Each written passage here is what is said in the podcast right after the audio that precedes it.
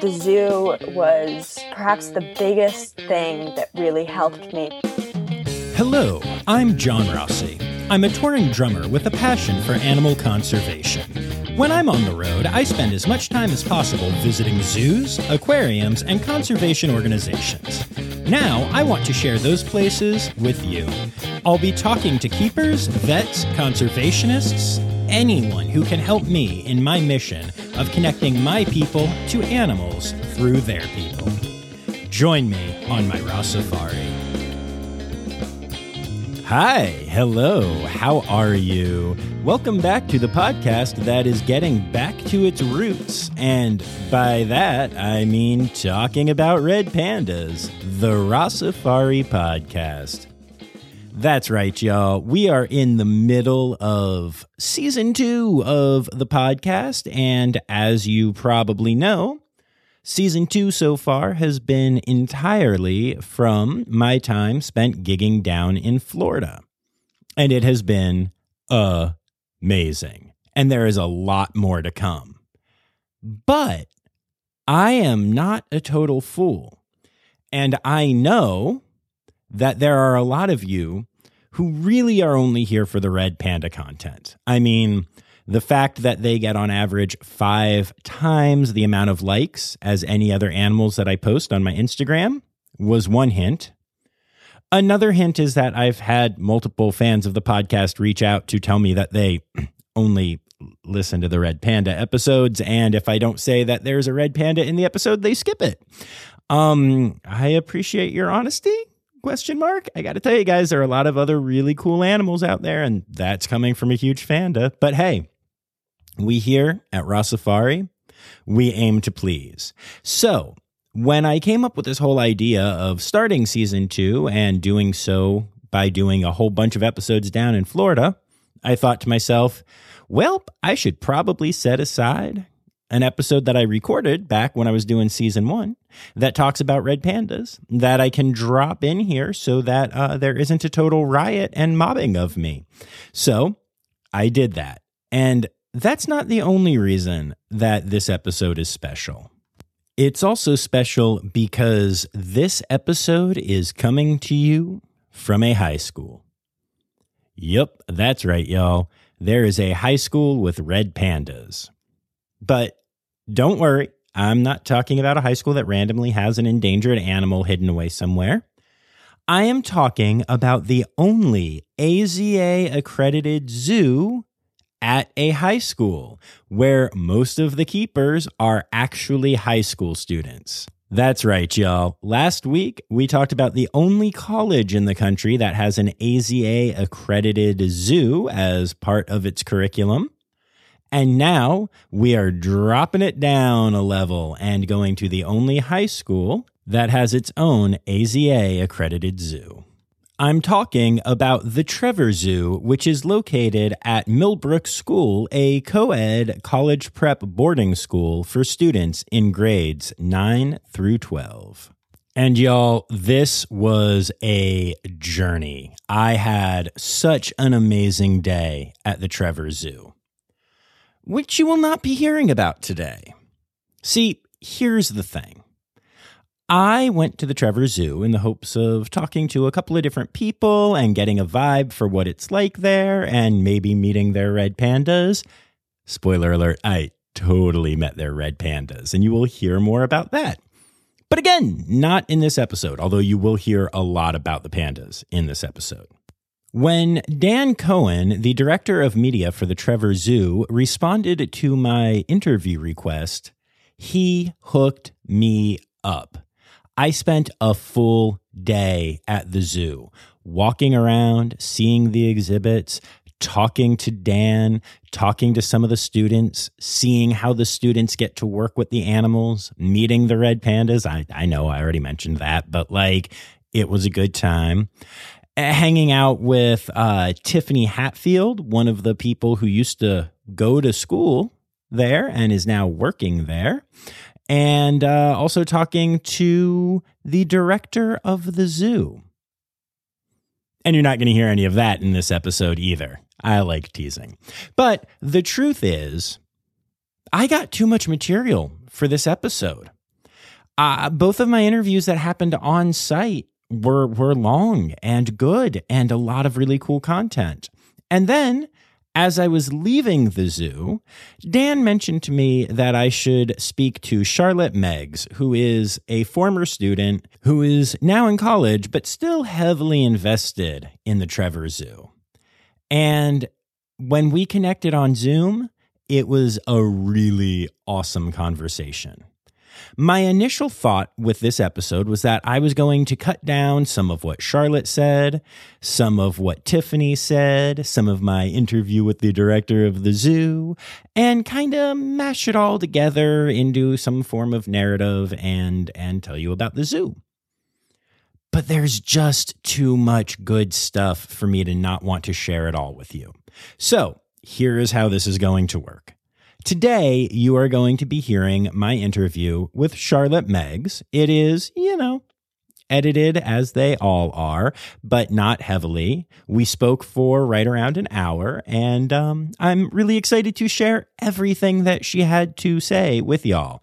You're going to learn about how the Trevor Zoo works. You're going to learn about how it inspired her moving forward.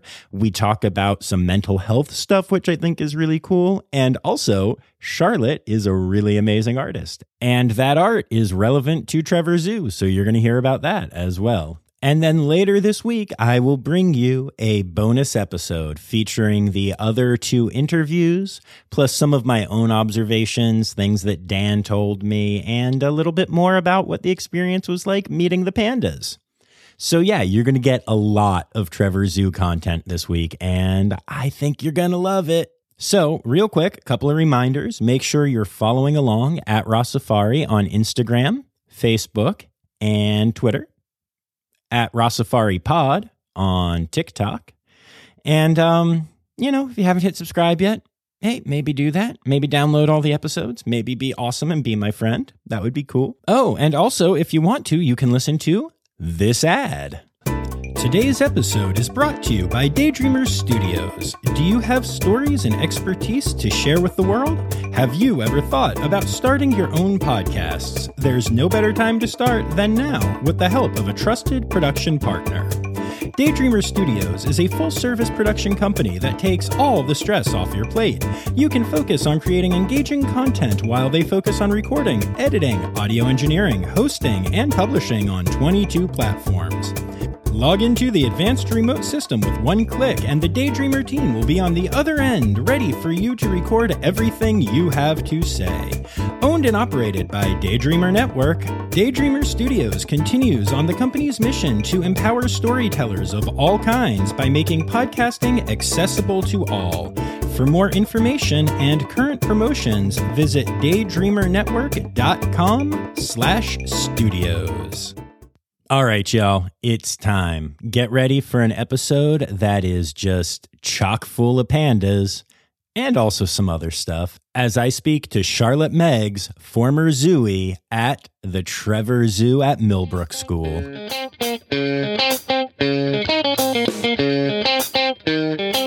So let's start off with uh, you telling me who you are and uh, why I'm talking to you today. All right. Uh, my name is Charlotte Meggs, and I'm currently a college student at Scripps College, but I worked at the Trevor Zoo for four years while I went to Millbrook School. Um, and I also have continued working with them. I visit a bunch whenever I am home and in the area. Um, and I make art for their gift shop by carving emu eggs and painting rhea eggs. Yes, you do. And I have a really cool uh, red panda rhea egg that I got when I was there. Thank you for that. It is awesome. awesome. I love it. Um, so let's start off talking about that, though. I wanna I wanna get to the Trevor stuff, but um, uh, tell me about how. First of all, how did you come up with the idea of carving eggshells? Because that does not seem easy. That one actually wasn't my idea. There was a senior, so at Millbrook, everyone does a senior project. Um, and there was someone before my time named Beryl um, who came up with that and started carving them.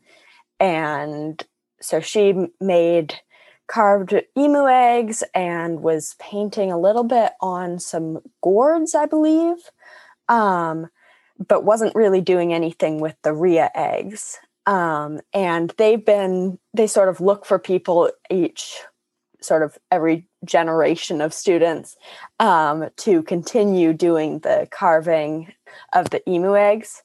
Um, and I happened to be there, and one of my friends who is a senior did a little bit of it, and she taught me how.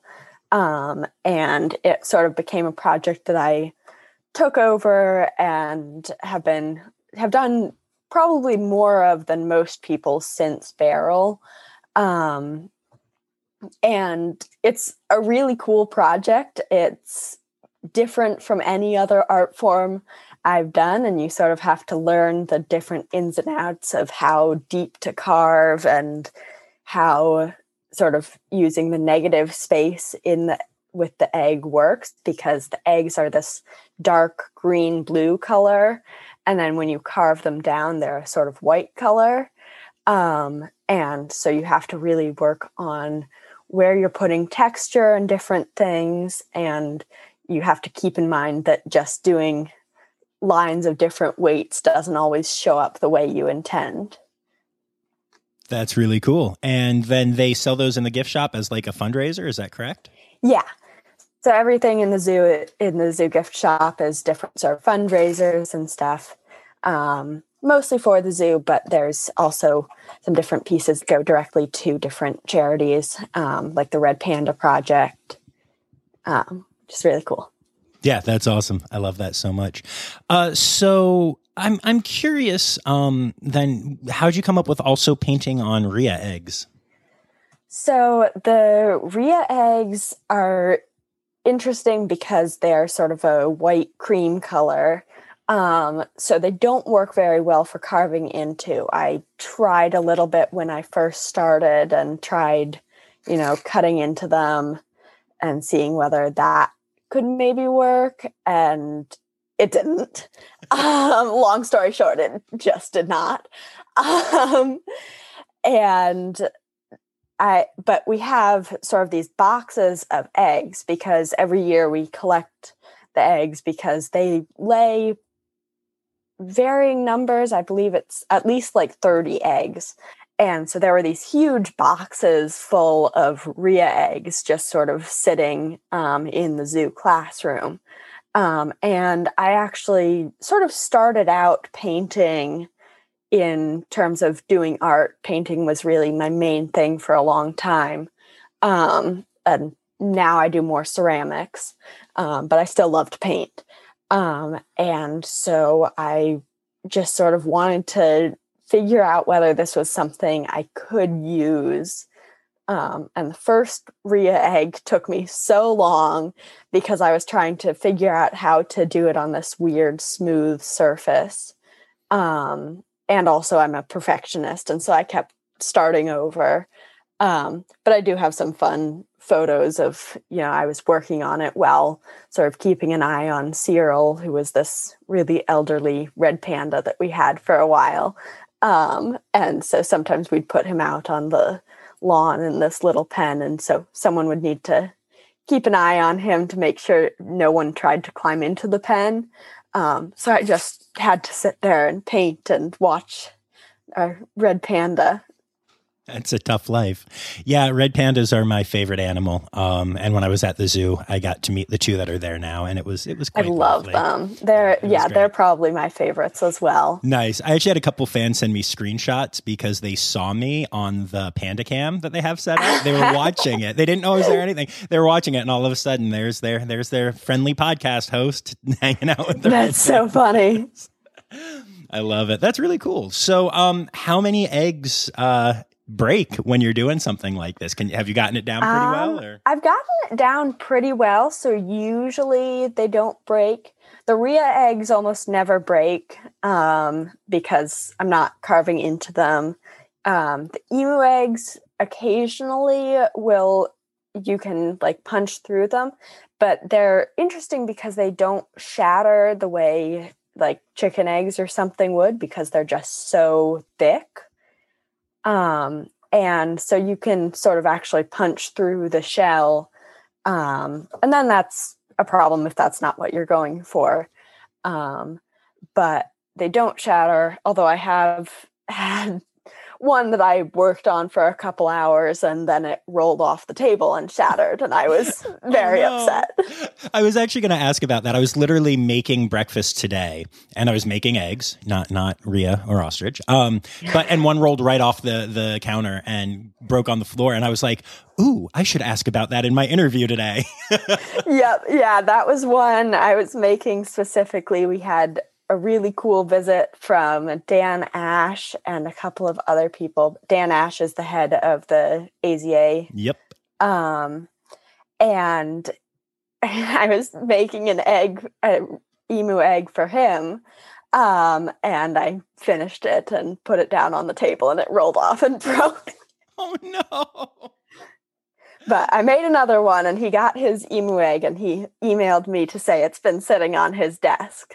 That's amazing. So that awesome. that's my like really cool thing is I have a emu egg sitting on Dan Ashe's desk.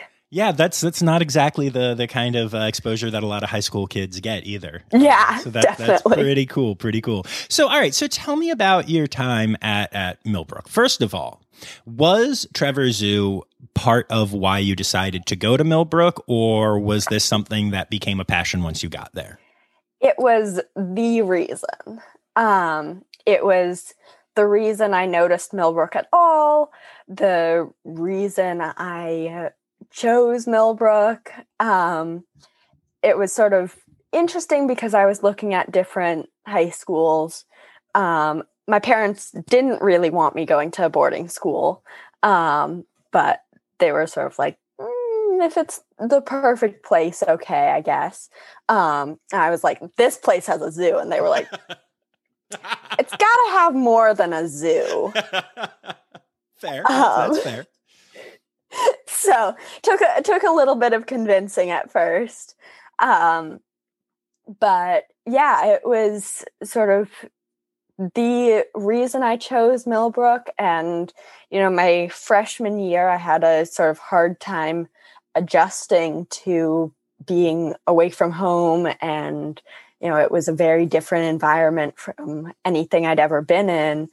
Um, and i sort of i actually considered switching schools but i stayed at millbrook because of the zoo.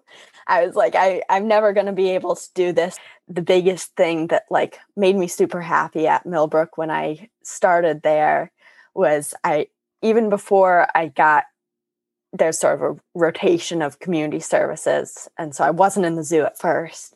Um, but even before that, I would make myself a little sandwich for lunch and walk down to the zoo and just walk around um, and eat my lunch while walking around the zoo.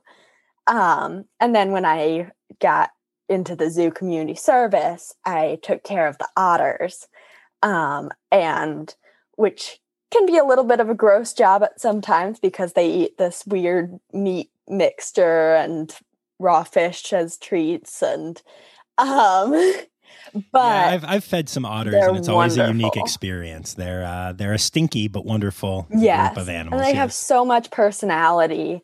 Um, Wally, who was one of the otters for a long time, and he was just the sweetest.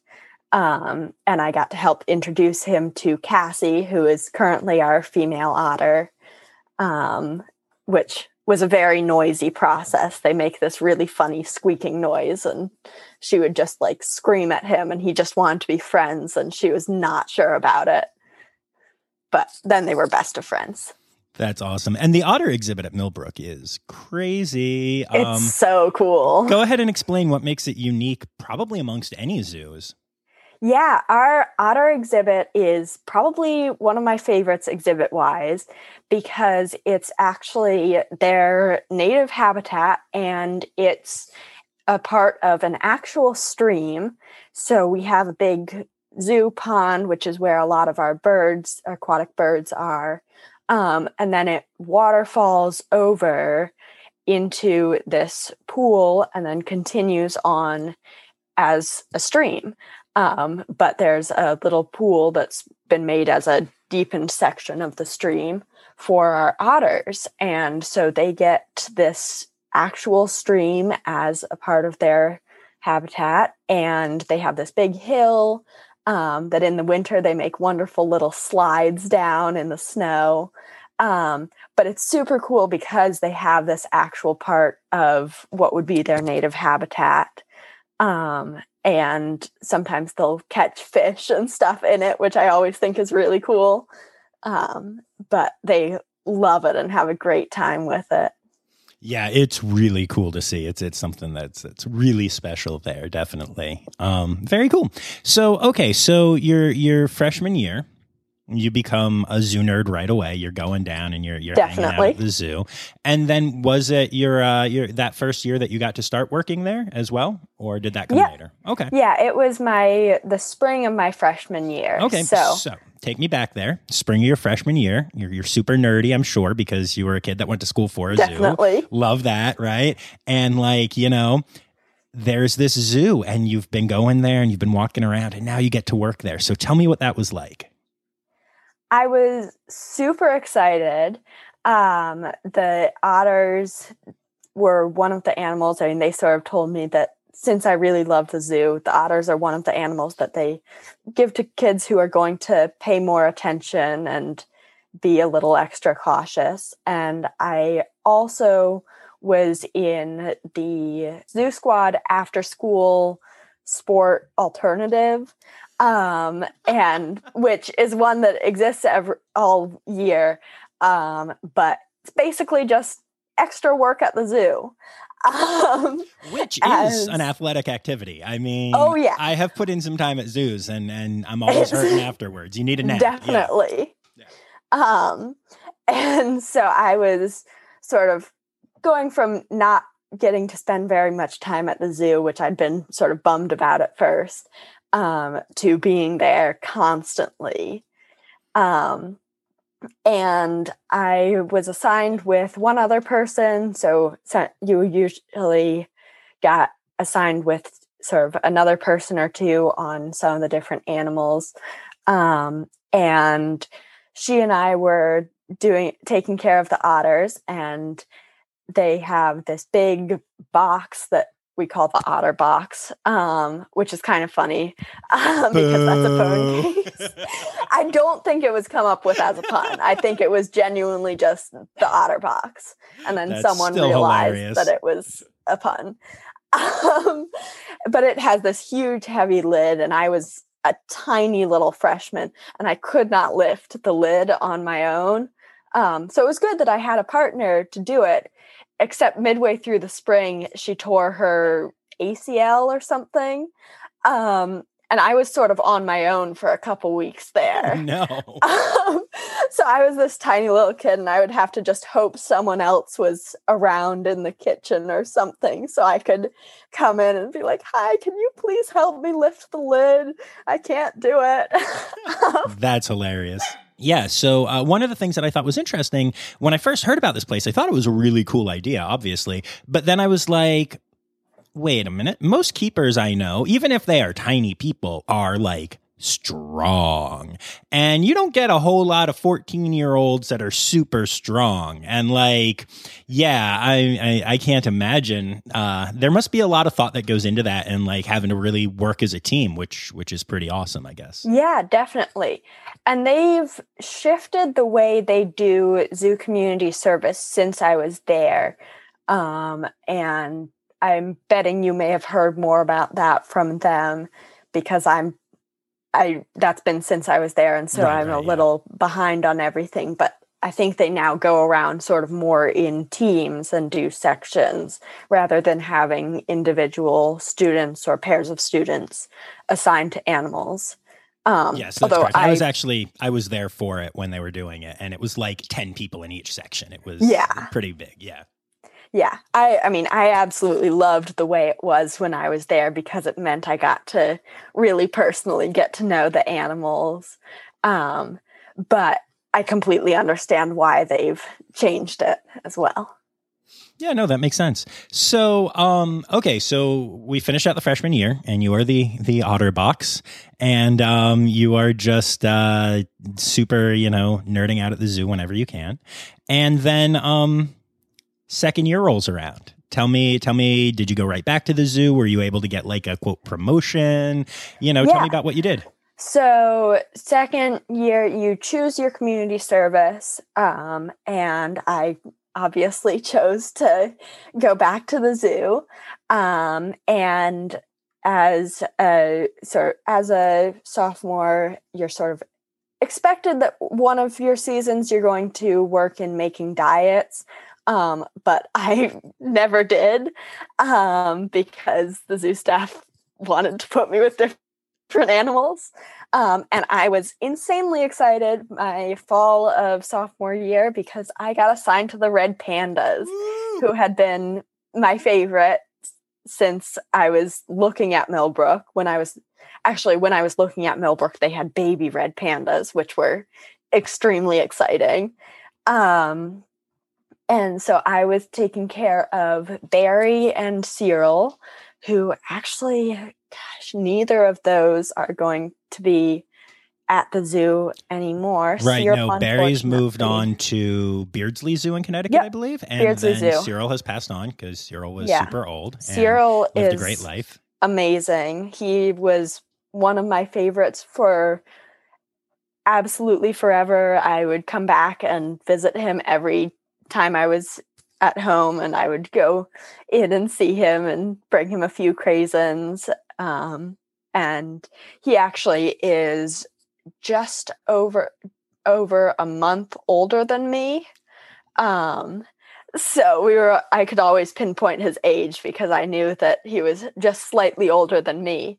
Um, That's really adorable. I really like that. yeah. Yeah. Actually, the sweetest. That's so cool. That one of the things that um that I love because, like I said, red pandas are my jam. Um, and Cyril is actually how I found uh the the Trevor Zoo.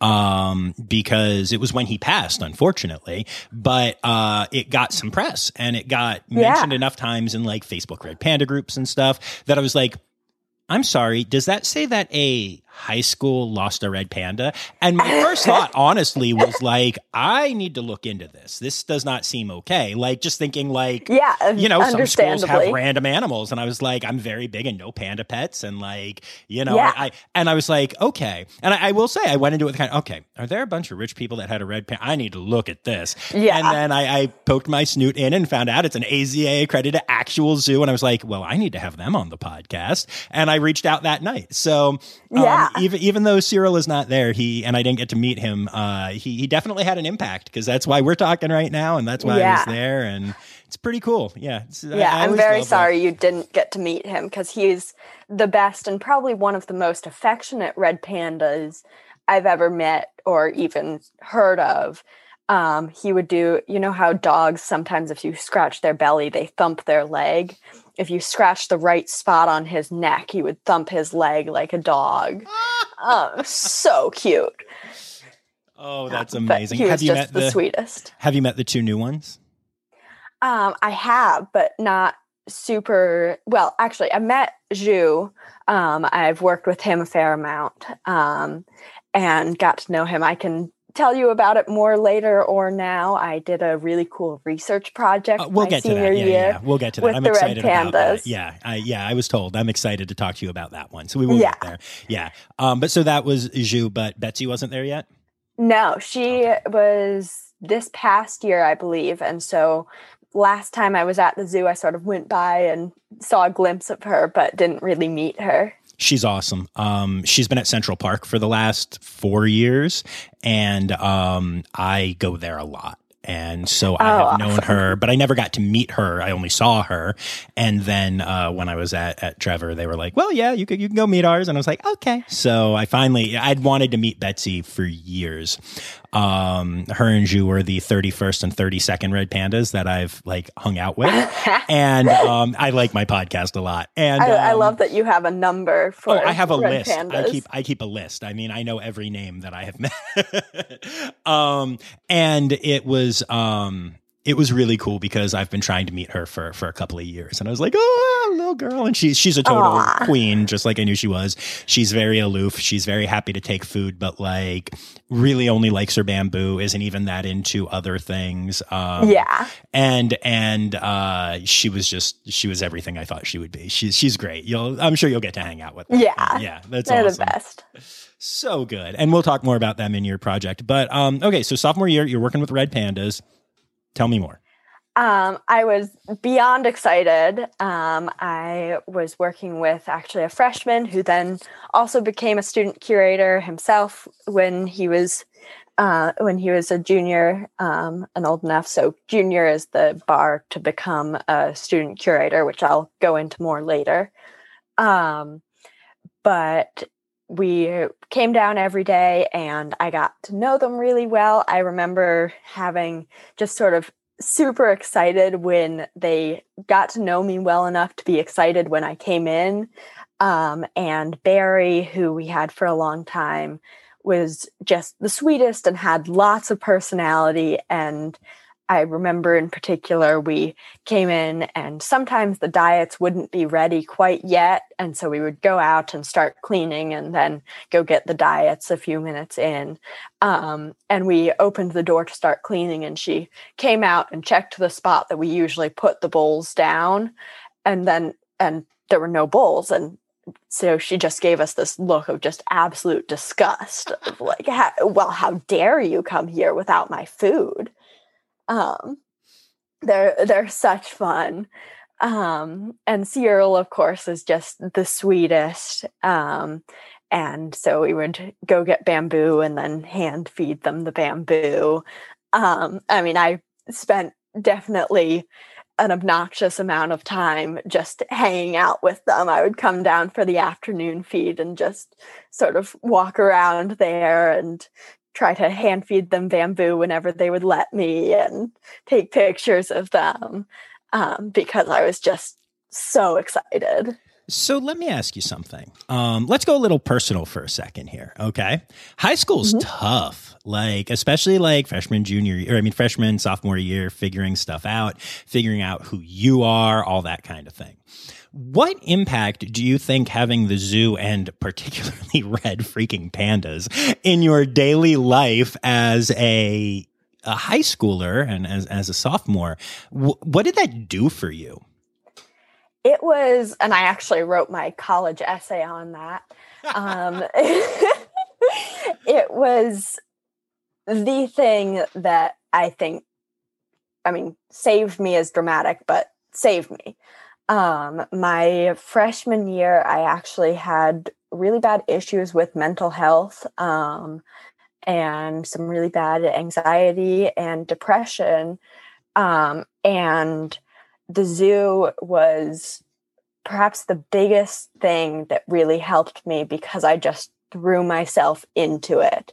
Um, and, you know, cleaning like the otter box and different stuff is kind of gross. Um, but it was just something that I could occupy all of myself with that in a time that I was really struggling mentally. Um, and that was, I mean, the reason my parents sort of let me stay at Millbrook because they were sort of like, you're really struggling mentally. I don't know that this is a good idea to, you know, stay at a boarding school far away and stuff. Um, I was like, the zoo is really good for me. Um, and that sort of continued sophomore year, things started to improve somewhat. And I started to find really good friends who were also way into the zoo. Um, and that was, it just sort of continued to be something that I spent every spare moment doing and throwing all of myself into.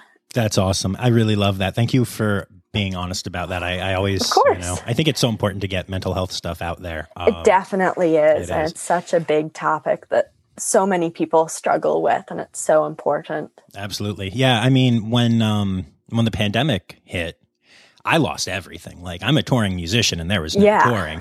And um, I remember like sitting at home the first couple nights as like literally a year's worth of work disappeared and like all that stuff. And I I spiraled hard. I I ate way too much food, gained a bunch of weight, didn't take care of myself, had days where I didn't shower and just sat on the couch all day. And that's not how I roll normally Yeah. um, and I was really struggling. And it was it was starting this podcast, and especially once things opened up just a little bit, and I started to go get more zoo time and everything, um, and meeting some animals and stuff that really pulled me out of that funk. And I Yeah. remember early on, I was so desperate for animal time. Um, I would drive to either Elmwood Park Zoo. Which is kind of near where I live and has um, a giraffe exhibit that you can see from the parking lot or to Brandywine Zoo, which is in Delaware, which is again kind of close to where I live, and I live right outside of Philadelphia. Um, and I would drive to Brandywine, where you could park at the park and walk up to the fence of the zoo. And if you really looked through really hard, you could see the red panda exhibit. And it was through three fences, but it still brought me so much joy at a time when I was so Yeah. down that it was like, well, I need to do this because I am in a really bad place. Um, so Yeah. yeah, animals are kind of magical that way. I can't, I cannot the imagine high school with animals. That's the coolest Yeah. thing. it was ever. definitely the thing that like made my high school experience, you know, doable and really wonderful in some ways. That's awesome. And so then, okay, so sophomore year working with Red Pandas. Junior year, you become a curator, right? Yes. What does that mean? um, So I had at this point worked with a bunch of different animals. Um, you know, after I worked with the red pandas, I also worked in the Australia barn. So that's our wallabies and emus. And then I worked with our ring-tailed lemurs. Um, and as a curator, you're sort of a student leader in the zoo, and your job well at the time i'll speak to at the time now now the job's sort of slightly different because they've shifted the way the community service works um, but at the time it was you would get a section of the zoo and your job is to basically oversee the students in the section and making sure they're all doing their jobs properly um, the animals are getting taken care of. And so during community service, you sort of make sure everyone's here and then go around and check in on people, see if they need help with anything, maybe bring diets over, um, just sort of make sure that everything's being done properly. Um, so you know how to take care of every animal in your section. Um, and then at night, because the way community service worked then was that students would find some time to come down in the afternoon um, and feed and clean their animals' enclosure um, at night. And so you would come down, check. There's sort there sort of were these little cards that you check in that everything's been done, and so students would write down the time that they came down, um, and you check that everyone's come down in your section more often than- not. Um, a student or two wouldn't have, um, which can be various reasons. Um, I mean, I would love to say that it was always for good reasons of just like having a conflict with a sports game or something. Um, but, you know, the biggest thing that I struggled with at the zoo was that there are students who don't want to do it. Um, and so sometimes students wouldn't come down. Um, Yeah, And- doesn't it suck when you have a passion that people don't share or care about? Oh my gosh, it was wild because I was like so excited about the zoo. Um, and we would get kids who, I mean, did not come to Millbrook for the zoo, um, did not care about the zoo. Um, and you know, your freshman year, you do this rotation, and so you have to be in the zoo for a few months. Um, and some kids don't expect to love it and learn to love it, which is sort of why they do that. Um, but some kids do not want to do it. And then other kids also will come in their sophomore year, um, start at Millbrook then. Um, I've had kids whose parents filled out the community service sign up form and were like, a zoo sounds like it would be great for them. And then the kid gets there and it's just a nightmare. Um, I, just one kid in particular who I always think of with that, um, who I wasn't even a curator at that point, but I was trying, I was helping my friends, the curators, um, as a sophomore, and he did not want to clean the turtle pool, um, which is not a hard job. Um, and he literally said to me, You can't tell me what to do. You're not my mom. and that that that was probably the most ridiculous thing I've heard from any students there. And what made it even better was then like a month or two later, I saw a woman visiting during a parents' weekend or something like that. And she was walking around the zoo and looking at things. And so I said hi to her. And she was like, Oh, I my son's in the zoo. It's such a cool place. I was like, Oh, who's your son? and she named this kid. I was like, oh, interesting. That's amazing. That's amazing. so, and also, for my listening audience, I just have to tell you when she started talking about the people who weren't into the zoo, Charlotte's face literally changed. She just looked mean and nasty, honestly. She she's been smiling and giggling this entire time and like all of that went away. The eyebrows pointed down, the smile became a frown. She is not happy about these people.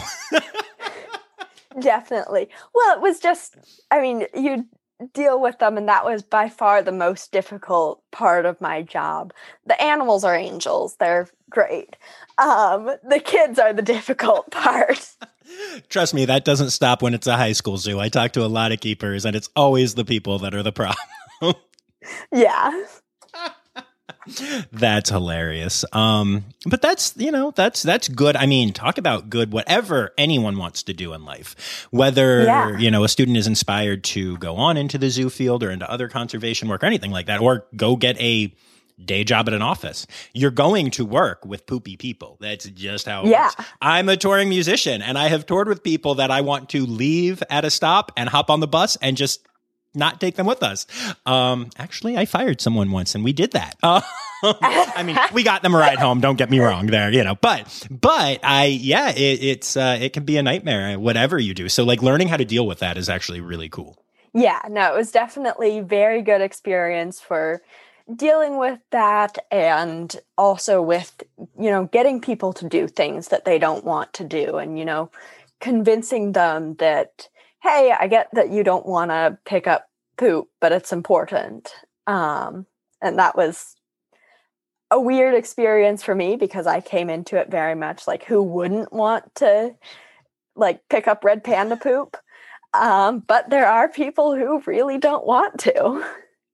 Yeah, I know. It's it's kind of weird, but yeah, um, awesome. And so then, curator your your junior year, and yep. then senior year, uh, were you still a curator or something? And then I also know you did your CES, and you can we can we can talk about that. So yeah, tell me things. So senior year was all zoo. Um, I skipped I, math every day, but boy, did I learn about pandas. I had um, I was a head curator um, which basically means you get a section of curators um, that you're sort of overseeing um, and helping them out with everything. And so if a you know curator has you know this whole area didn't come down, and you go run and help do that. Um, and so as a curator, you typically you already learn how to take care of every single animal in the zoo. Um, as just a part of the job, a part of the training is you learn take care of all of them. Um, but as a head curator, you especially need to have that. Um, and it's a really cool job because you're constantly running around doing everything. It's also really hectic. Um, our year, and I they don't do this anymore, but we were also helping lock up the zoo at night. Um, and so we had a clipboard of a checklist of different things that all needed to be ha- happen um, before the zoo closed at night. And um, we would go around and you know make sure, sure, the cranes are inside and make sure everything's happened and then also lock up the buildings um, which is you know what what kind of 17 year old gets that responsibility. Um, and i mean there were were always zoo staff around but not always um, right there. And so we were having to you know make sure that everything was safe and done properly.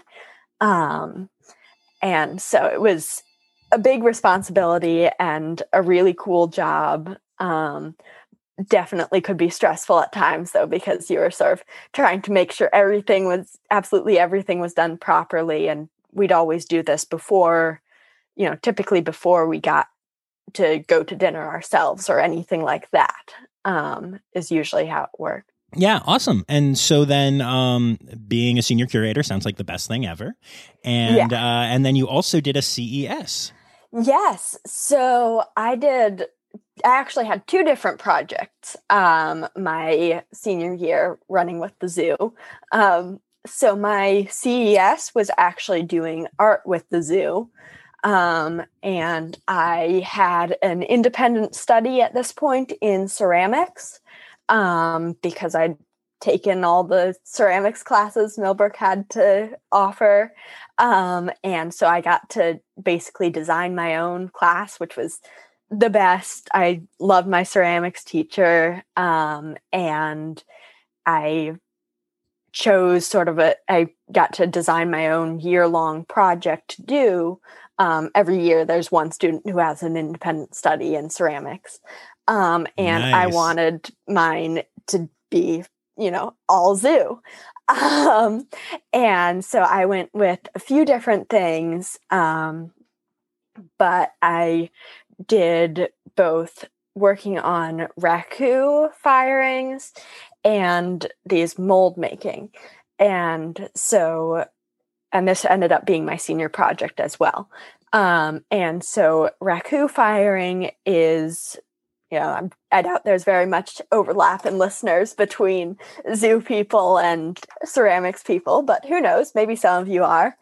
Um, raku firing is basically you heat the pieces up to full temperature and then take them out of the kiln, which is not the way it normally works. Normally, you let them cool gradually. Um, and if they're glazed, you put them in this big, in a bin of flammable material and close the lid so that they don't get any oxygen. Um, but there's another raku technique that is putting hair or feathers or different things directly on an unglazed surface and it burns into the clay. Um, that's and cool. That's what I wanted to do because I thought that sounded super cool. And I wanted to do it with hair and feathers from the zoo. Of course, um, you did. Naturally. Um, and so I went around and collected different fur and stuff that had fallen when different animals were shedding. Um, I had it all sort of set up and labeled. I had red panda fur, lemur fur, wolf fur, um, emu feathers, rhea feathers, owl feathers, the whole thing. Um, I actually think my favorite turnout was probably the emu feathers. Um, and I burned those onto the pieces. Um, and those, there are no longer any of them actually available in the gift shop. They all sold out gradually. Um, but that was one element of my project as I made a whole bunch of those. Um, so and they cool. went into the gift shop. Um, and then the other aspect of my project, which is still ongoing to some extent, um, which is great, um, is I wanted to make something that could sort of keep being made after I graduated. And my ceramics teacher actually sort of specializes in slip casting, which is where you make a plaster mold and you pour in slip, which is liquid clay, um, let it sit, and then pour out the excess slip, and it sort of dries in the in the mold, um, and you get this cast of whatever you've made the mold of. And so I made some mugs and made molds of them. And then I also made little sculptures of a red panda and a fox um, and made little molds of those and made these mugs that you sort of assemble by casting the two parts and then you glue down the animal down in the bottom of the mug. And so as you're drinking your coffee or whatever um, you slowly see the the animal that's sitting in the bottom. Oh that's so cool. I that would make me drink my coffee even faster which i didn't know was possible but it would it would make it happen. They're they're really fun. Um, I yeah, I was really pleased with those. Um, and I'm not sure if there are any left actually right now. Um, I'll have to. I did not see any when I was there because I would have definitely seen that, and I would have definitely gotten one of those. Yeah, especially the red panda ones; those are yeah. kind of my favorites. Um, they're so much fun. Um, but that was, you know, my senior project. I sort of made a whole cast a whole ton of those and also made instructions so that that could continue on if people have time to cast them. Um, and so that was really exciting uh, to to do, and they sold insanely well. I mean, my first batch that I made and had for my project the red panda ones sold out within the first 48 hours. Wow. Um, a lot of those were other students and faculty members who'd seen me making them and wanted one. Um, and the Fox ones, which were the other ones that I made, were gone within the week. Um, so I actually came back the, that summer and cast a whole ton more. Um, but even those I think are gone now. So who knows? Maybe maybe this summer I have to go back and cast more and make more. I want one, so please make that happen for me. I'll I'll definitely let you know if I end up going back and making more. Good, good, yeah. I, you you yeah. you you need to do that for me. I'm just I'm pushing right now. Go go do that. Not like right now, but you know what I mean. Soon. Yeah. well, I'm still figuring out what to do with my summer, so I I'll talk to someone and maybe I'll do that. Very cool. And so, all right. So then you graduate from the school. And, well, oh, oh, my um, other project. Oh, right, right, right, The other. Pro- I'm sorry. I'm so amazed by all of what you just said that I forgot there was the whole other thing. Yes, yes, yes. Tell oh yeah, I I was doing a lot my senior year um, because on, on top of taking all my classes. So Millbrook has this really cool class called Independent Science Research um, and you basically design your own scientific project um, and do it. Um, and I wanted to do this class for a long time and i knew i wanted to do something with the zoo um, and the red pandas had always been sort of my favorites um, and i ended up designing this project where i looked at we had two different females at this point, Beryl and Faith, um, neither of whom are currently at the zoo. Faith actually passed away, unfortunately. Um, but they were super interesting. Faith actually was born at the Trevor Zoo, so she was especially exciting. Um, she was Cyril's daughter um, and was one of those baby pandas that was there when I was visiting Millbrook. Um, and Faith had had babies normally before at a different zoo. Um, and Beryl had sort of mated normally, but never had babies. And we hoped she would and hoped she would, but she never did. Um, and I wanted to look into sort of why that might be. Um, and so I did two different project, two sort of sub projects within that. Um, one of which was looking back through both of their genetic history, seeing how inbred they were, um, because you zoo people probably know a fair amount, but one of the things I always tell people about is, you know, most animals in zoos are no longer being taken from the wild. Um, and yeah, I've actually so. had Sarah Glass, the uh, coordinator of the oh, I love SSP. Her. I, I know actually, she's amazing. I, I, she actually helped me a bit with this project. I, of course, I she did emailed because she's the best human. Reached out about sort of finding different information on the Red Panda SSP, um, and she was super helpful because um, I was doing a lot of looking at the SSP um, to sort of you know see what see what they're saying and see what different red pandas are doing and where they've been sent and everything. Um, but that was really cool, and I used ZIMS, which is one of the um, zoo and aquarium databases, um, to sort of draw up family trees for them found that there are some like individuals early on when they first started sort of doing this captive breeding program there are some individuals that pop up all over the map and wow um, they're like the the grandmother and also great grandmother and great great grandmother just all over um, and just to clarify to listeners, that is funny, but it's also what the SSP has worked hard to stop doing. Yes. And I just I just want to make that clear. I know you know that, I know I know that, but that kind of stuff doesn't happen anymore. Yeah. They're very careful with it. But yeah, early on, I mean, we all know that, that the history of zoos is uh, not what it is now. Yeah, and that was sort of actually an amazing thing to see as I was looking at both of them and how inbred they were to see whether this was a concern um, and, you know, at first I was looking at these family trees and going, oh my God, these are all over the map. They're going to be super inbred.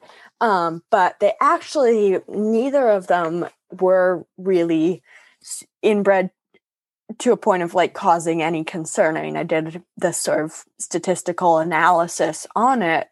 Um, and neither Faith nor Beryl really was at any risk. And that's because of the efforts of the people in these SSPs, because they've really looked super closely at, you know, this red panda has these issues potentially from inbreeding. And so we're not going to breed them anymore. Um, and oh, this one shows up all over the map. And so we've got plenty of their genetics represented already. Um, and it's really cool because you see this sort of start with a mess and then as you get down closer to recent years um, there's really so much less. It's really impressive. That's awesome. So that was one element of my project. And the other element was a fecal hormone assay. Um, and so i was looking at their progesterone and estrogen levels um, before, during, and after mating season, um, which was a little bit tricky because red panda mating season is tends to be all of 24, 48 hours. Yep. Um, and so I was trying to get sort of baseline levels before that and then try to collect samples all during that. And try not to miss it. And I actually had, you know, they started mating earlier than they normally did. And I was like, no. Um, and so had had a little bit of frantically running around trying to collect the correct poop samples. um, and they were just lovely though all throughout this project and this part was sort of the fun part, even though it was collecting poop, um, because I got to work with them directly. So the problem with collecting fecal samples is we've got a couple of red pandas in together. At that time, it was Faith and Zhu who were in together. Um, and you have to be, I was only interested in collecting fecal samples from Faith. Right, right. And so I needed some way to tell them apart. And so I was doing what another student had previously done, which was feeding him dried craisins, which are their favorite treat, um, soaked in food coloring to dye his poop green. yes. That's amazing. Oh, I love science. it's great. Um, and it was great because you sort of got to know, I mean, I, for probably a month or so, I was doing this every day um, and usually bringing down craisins. Sometimes I'd bring down apple chunks to see whether he was interested in that. Just whatever I could soaked in food coloring. And he got to know that every day I showed up with treats. Um, and so he would be very excited to see me. I'd, I'd, I'd walk in there and he'd come running over and immediately try to to grab for my my bowl of treats. And I have all these great photos of him with his little nose all covered in green food coloring because he's just been like trying to shove his face in the in the bowl of treats. Oh, that's amazing. So what did your what did your uh, study find? Um so my study found somewhat inconclusive. um, it was so we did the assay at the end of all of that, and the I found that Faith had the well, one of the exciting things was that Faith had the rising progesterone levels that indicated that she might be pregnant um, which she ended up being pregnant. Um, and so I was very pleased that I'd been correct. Um, but there was sort of relatively limited um, data on using these fecal hormone as- assays and hormone assays in general with red pandas. Um, so this all was a little bit experimental. And so I was thrilled to be able to write about this to be sort of like, hey, this is a potentially good way of doing a pregnancy test basically on female red pandas um, in a non-stressful way. Um, it ended up looking sort of like barry had normal estrogen levels um, and the other fascinating thing with the progesterone was that you know there was so little data on this and not to get too into the chemistry and science side of things, but you have to figure out how much to dilute the samples in order to get them to fit onto this curve because there's sort of a curve in terms of where it's going to be accurate. And if it's too high or too low, you're going to have a hard time reading the value accurately. Um, and we had sort of the levels that we expected of progesterone based on sort of similar animals, but red pandas really have no close relatives. So that's not going to happen very well. Um, and their base progesterone levels were just like way higher than we expected.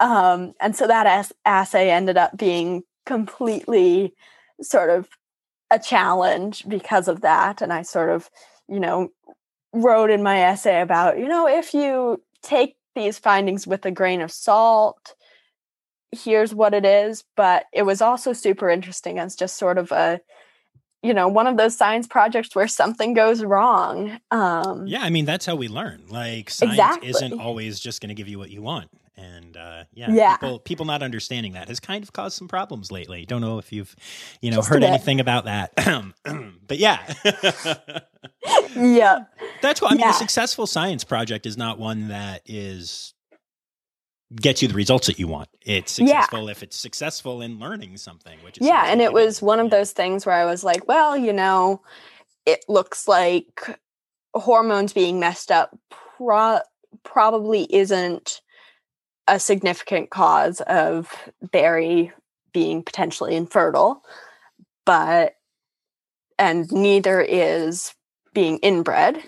Um, so it's something else, which is also an answer. Um, Absolutely. And even if it's not sort of the direct answer in the way that you might want of sort of being like, yes, this is the cause, um, it is still an answer.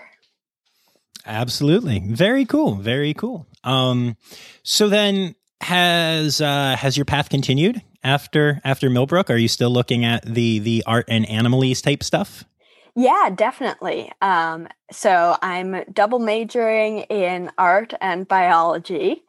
Um, so then, yes, yes, it has exactly that. Um, and really, what I'm interested in with biology is most of all animals. And so I'm hoping to go into some field um, that works directly with animals. You know, sort of one of my potentials I is working in zoos, although I'm sort of thinking I want to be in wildlife research, I think would be really cool. Um, but it's something that's really, I mean, that research project was a big part of me sort of going, you know, yeah, I think I want to go into scientific research. Um, but art is also something that I really love and really want to keep doing. Um, and so I think my sort of direct path out of college is going to be more sort of grad school for science research.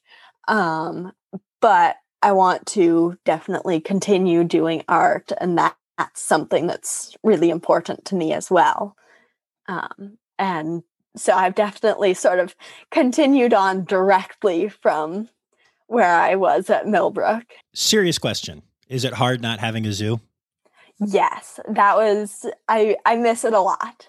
Um that was sort of one of my biggest things going off to college. I miss just sort of daily animals. I mean, I don't have a pet with me at college and I mean, some other people have pets, but I don't get to interact with animals as much. Um, and I was just in the process of starting working volunteering at a local animal shelter when everything shut down and we got sent home for COVID. Um, but it's a weird thing, you know. I went from this being sort of all consuming my life of just every morning and every evening I would be spending, you know, lots of time. I mean, well over an hour a day at the zoo to no animals really um, and i miss it yeah i bet i i feel like not only is is some cool research stuff in your future and the art of course but maybe volunteering at a zoo or making sure that where you end up you're near a zoo and yeah yeah definitely very cool it's amazing that uh that you've had that experience already and that um yeah good for you i'm glad that that has all been so awesome um yeah. Having animals help shape you in your formative years cannot suck. Definitely. Very cool. Well, now it is time. It's time now, don't you know? We've come to the end of the show. But there's one tale left to go. You're gonna laugh and say, oh no. It's time for the Rossafari poop story. Hit me. All right. I have lots of potential poop stories Poop stories. Um, but my science research project is probably one of my biggest poop stories because, of course, I was constantly dealing with poop. Um, I would go out there every day and have a little plastic baggie and scoop a little nugget of what I was hoping, at least, was Faith's poop um, into a little plastic bag. And then we'd freeze them and basically freeze dry them. And so, the interesting thing that you have to do for this fecal hormone assay um, is you have to grind it up. And so, you know, those little Parmesan graters that they use at restaurants to grate Parmesan onto your food? Absolutely, I do. Um, so, we were taking these little poop samples um, and grinding them up and i have some really funny photos of just us with like just little you take a little piece of poop and you don't need that much um, and you put it in the parmesan grater and you grate it until you get out little shreds of poop and then we'd put them in these little manila basically mini manila envelopes um, to freeze again and hopefully get more of the moisture out. Um, so it, it ended up i mean it's a little bit of a tedious process but it's also really funny because i sort of was in the crunch time for this project and just spent several days where my entire afternoon was just you know standing at a table in the zoo grinding poop Nice. and people would come by and be like, "Oh, what are you doing?" And I'm like, "Grinding poop. do, you- do you want to help? We've got an, we've got an extra little cheese grater here." That's awesome. Very cool. Um, thank you so much for taking the time to do this. I really appreciate Thank it. Thank you. And there you have it, folks. Our first of what will be two episodes at the Trevor Zoo. Now, I'm guessing that that answered a whole lot of questions about the Trevor Zoo for you, but I'm guessing that you'll have a whole lot more. So, uh, I'll be back later this week with the rest of my time at the Trevor Zoo. You can find out more about the Millbrook School and the Trevor Zoo there by visiting millbrook.org or checking them out on Facebook and on Instagram at Trevor Zoo Millbrook. And until our bonus episode later this week, remember the word credits backwards is Stydirk. The Rossafari podcast is produced, hosted, and engineered by John Rossi. Editing and fact checking by John and Dr. Zoe Vesley Gross. Our theme song is Sevens by Nathan Burke, performed by Nathan and John. Interrupting John theme and additional voices by Taylor Isaac Gray. You can reach John directly on Instagram and Facebook at Rossafari or by email at rossafaripod at gmail.com. Rossafari is part of the Daydreamer Media Network. Now, stop listening to me and go visit a zoo.